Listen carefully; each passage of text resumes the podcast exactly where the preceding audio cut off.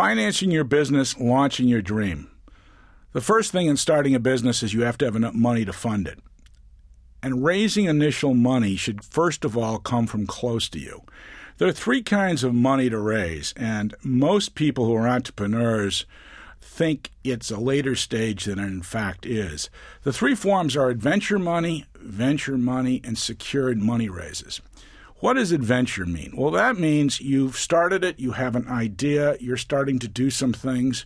It's the time in which you're starting to see customers, you're talking to suppliers, and you're starting to get orders. This is something that really stays in the adventure stage until you actually ship orders and get paid on the first round.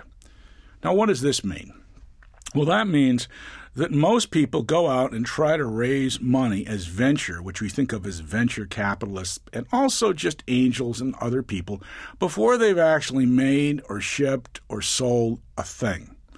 And of course, the venture capital community has gone earlier and earlier stage. They've been trying to uh, create businesses by putting entrepreneurs together early and putting a lot of money in it and hoping that something will come of it.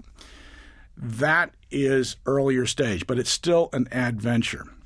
I've raised money in the venture stage from venture capitalists four or five times, but every time, and it's been in the consumer business, every time I was already selling major customers like Walmart and Kmart. We had suppliers, we had networks.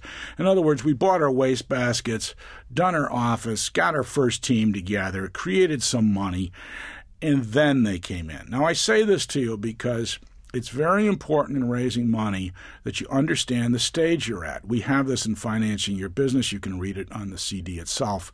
Uh, the reason it's so important is you want to be asking for money from the right people at the right stage. At the adventure stage, you really have to deal with family and friends. You're in a stage where you haven't proven a thing yet. And believe me, the difference between selling the first customer and getting paid by the first customer is a huge difference from just having the idea. So, where do you start with adventure money? Well, first of all, go to your family. The best sources of money are generally older females in the family the aunt, the mother, um, and a related grandmother, somebody like that, because they understand that the money is the seed of money and this will help you get started in your career. They will be doing this out of love. They're not going to be doing this as a financial return. Now, of course, they'd like to get their money back, but they don't expect to. If you go to men in the family, they generally want to know about the business and all the rest. And there's nothing wrong with wanting to know that. But it isn't the reason you're getting the money in the adventure stage. So usually the most successful ventures start out very simply in the garage. I mean, Steve Jobs started out like that. Bill Gates started out like that. Howard Schultz at, at Starbucks started out like that. Uh, Dr. Wang at Wang started out like that.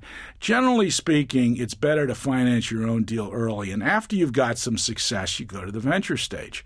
So that's a different stage. The last stage is secured money. Now, secured money we're going to talk to you is is what you think of as banks and factors, leasing companies, and the rest. And we're going to talk about that. But right now, we're talking about being at the beginning. You're going to start with your family. That's the first place. You're going to deal with older female relatives. That's the second. The third is to deal with men, older men who have an interest in you. Then we come to sources close to you but not in the family. Uh, one of the best groups I've found has been peers or professionals related to me that don't know me particularly well. In other words, they know of me and so forth. So there's a little distance there. The problem is if you're too tight with people, all kinds of personal things get in. That's okay with family, but outside the family, it becomes complex. And what they say in physics is an overconstrained problem. So deal with your Rolodex, and you just have to put up some trial balloons and see who will do it. And you'll find they may. Now, one in B2B, customers are used to doing this. Um, people like Cisco are used to putting out a little dough, giving some orders, maybe advancing some money. That's a wonderful way to do it. That doesn't happen as much in the retail business when you're doing consumer, but it does happen. So, you can also go to vendors. Now, this is interesting. Uh, I found that there are vendors that are progressive and they kind of realize that if they help you in the beginning, you'll be there in the end. And that's true. As long as the entrepreneurs there, generally the vendors that started with them, at least have.